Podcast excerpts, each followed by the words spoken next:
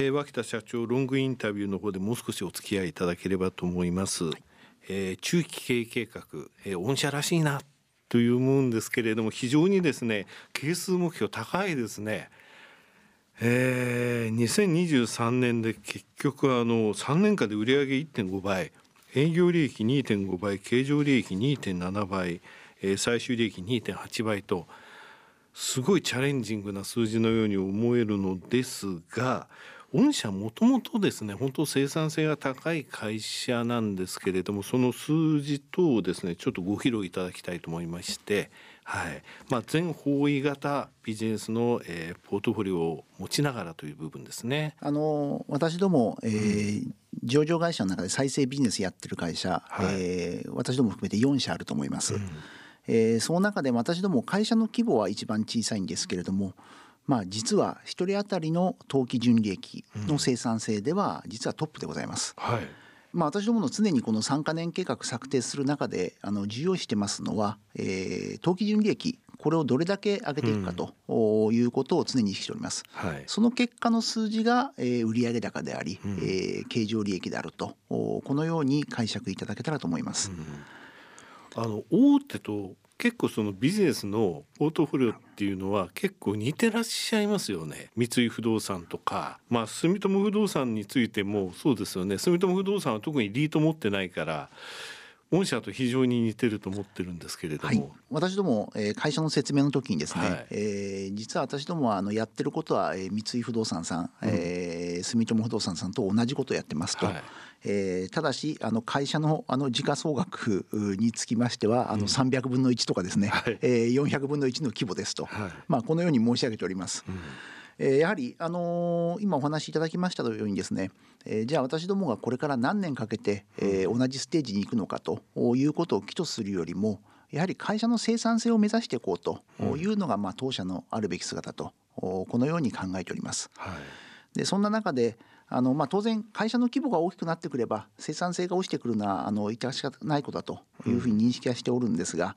うん、えー、現在ですね今あのお話しいただきました、えー、例えば、えー、三井不動産さんと比べましてですね人員でいきますと、えー、先方の会社は、まあ、45060倍えー、いらっしゃいます。そうですね。2万人超えてますもんね。はい、三井不動産さんはね。はい。はい、で、まあそんな中でですね、私どものその当期純利益、まあ当然この比率に対して考えたときに、まあ実は200分の1なんですね。はい、ということは1人当たりの、えー、当期純利益の生産性はですね、実は2.3倍あります。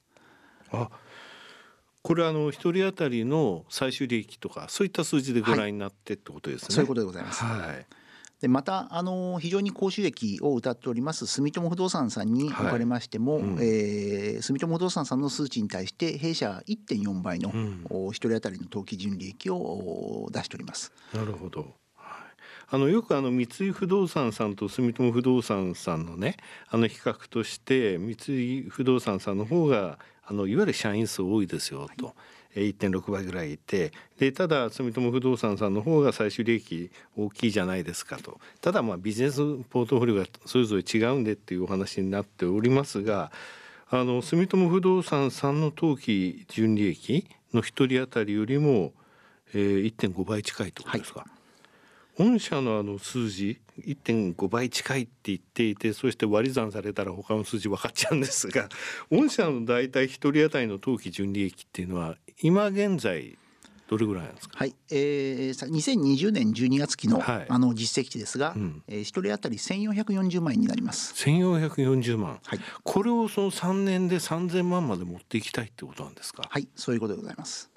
となるとこれはあの住友不動産さんの3倍ぐらい一人当たり稼ぐぞっていうことになるってことですか？まだあの私どものあの会社ですね、はい、まあ、あの確かに昨年、えー、30周年迎えさせていただきました、うん、えー、ただまだまだですね、えー、成長過程にあると、はい、このように認識しております、うん、まあ、そういった意味ではまだ時価総額100億にも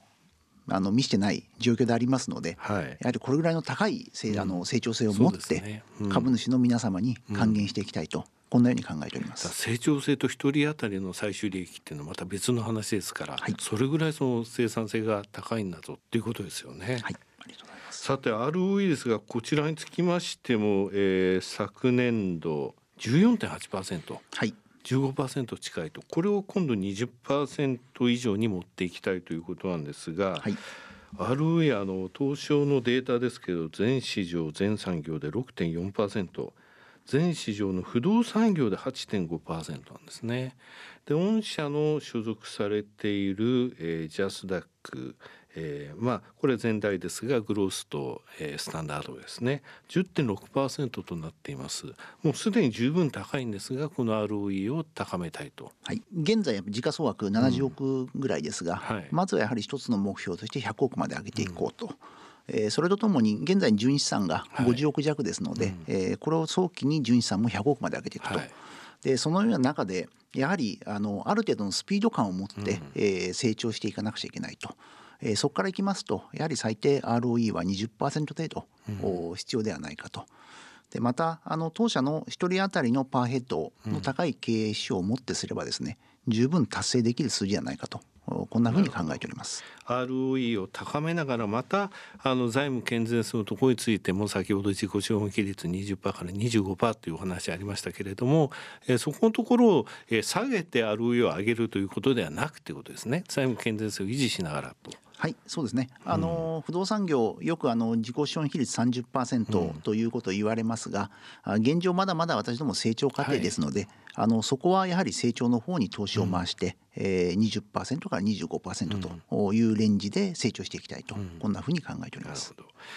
えー、で、に、えー、高い、えー、生産性を誇りながらもこれからの3年間でますます高めるぞということですね。はい、まあ3年と言わずにですねまたあの来年とかあのお越しいただいて、えー、状況を行ってますよというのをお話しください。まあホームページ見させていただきましてもワクワクするページになってございますので、えー、ワクワクするホームページそしてワクワクする物件をですねこれからも世に出していってください。あの日本の不動産会社さんってやっぱりね海外のそのニューヨークとか、えー、の不動産のその物件いわゆる戦前ビルとかありますよね、はい、ああいったところのその、えー、リノベーションの仕方とか、えー、実際住まわれてる、えー、住宅のリノベーションって言ってもあっと驚くようなものって日本なかなかなかったんですが御社が出していただいた関係でですね、えー、私よくあの見させていただいておりますので、えー、そちらの方えー、これからも期待して見させていただきます、えー、本日は本当にありがとうございました。ありがとうございました